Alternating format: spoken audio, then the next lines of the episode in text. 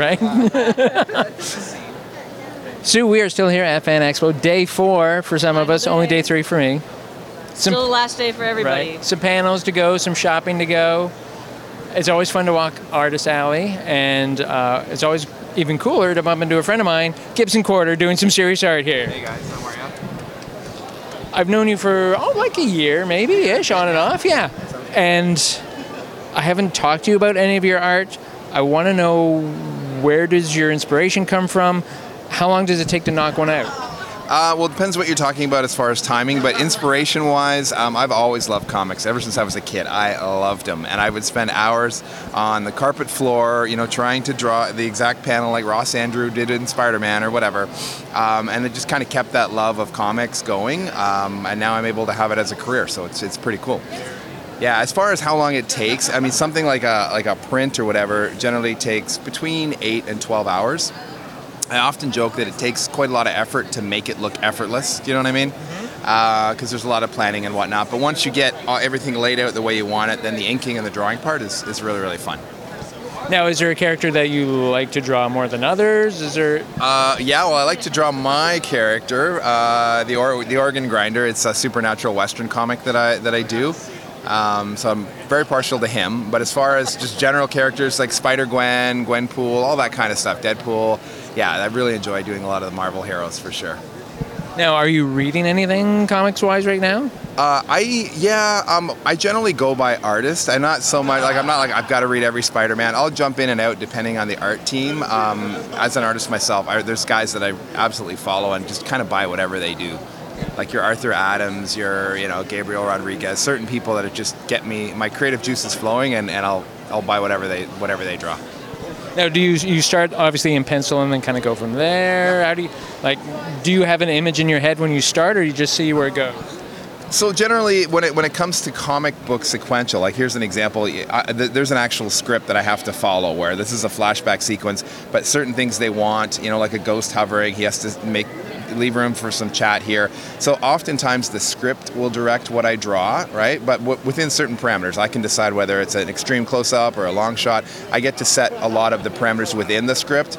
Uh, but generally, yeah, certainly I'm following a script, and you got to leave room and have the characters that are speaking and that type of thing.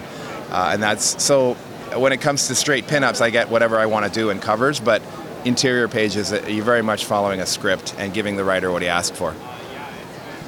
I love it. There's so much, and there's a there's a gorgeous one that I am going to look. Spider Gwen, who is uh, one of my favorite comics, which I don't have time to read anymore. But there's a gorgeous Star Wars one here,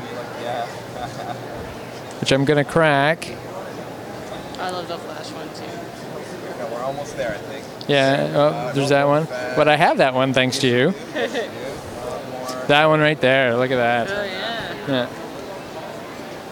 Yeah, there's a color version somewhere, but I don't think I have it with me today. But yeah, that one turned out quite nice. That was inked, uh, penciled by me and inked by a guy named uh, Sandu Florea, who's uh, an inker for Marvel and DC. Take me through through the creative process. You've got your image. You know what you want to do. Do you work to music? I mean, do you lock yourself in a room? What do you do? Use tunes, tunes, tunes. Uh, it really depends. Um, I listen to just about everything, and now with Sirius Satellite Radio, I, I get I kind of open myself up. Some days it's a hip hop thing. Some days it's more '70s rock. You know, you never know, right?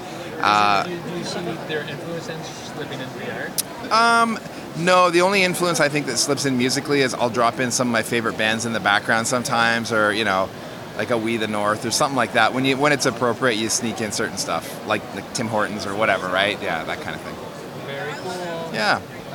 And of course, you guys are you're part of, of the Raid Collective. Yes. So yeah. Yeah, Raid, Raid Studio. When people ask what is Raid, Raid is a studio here in Toronto. There's about uh, between 12 and like 16 professional comic artists or writers, colorists, uh, letterers, that type of thing.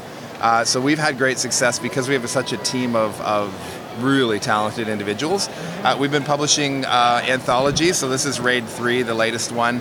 Uh, and basically, what it is, it's uh, a collective of all our intellectual property. Basically, we're, we're putting our ideas, sending these out to you know the TV stations and uh, publishers, producers, uh, and hopefully, you know, in, instead of Marvel and DC mining, uh, you know, our, our creative talents, we're doing it ourselves. And uh, already from the first book, one of them, one of the stories is picked up and is on to bigger and better things. So, there you go. Yeah.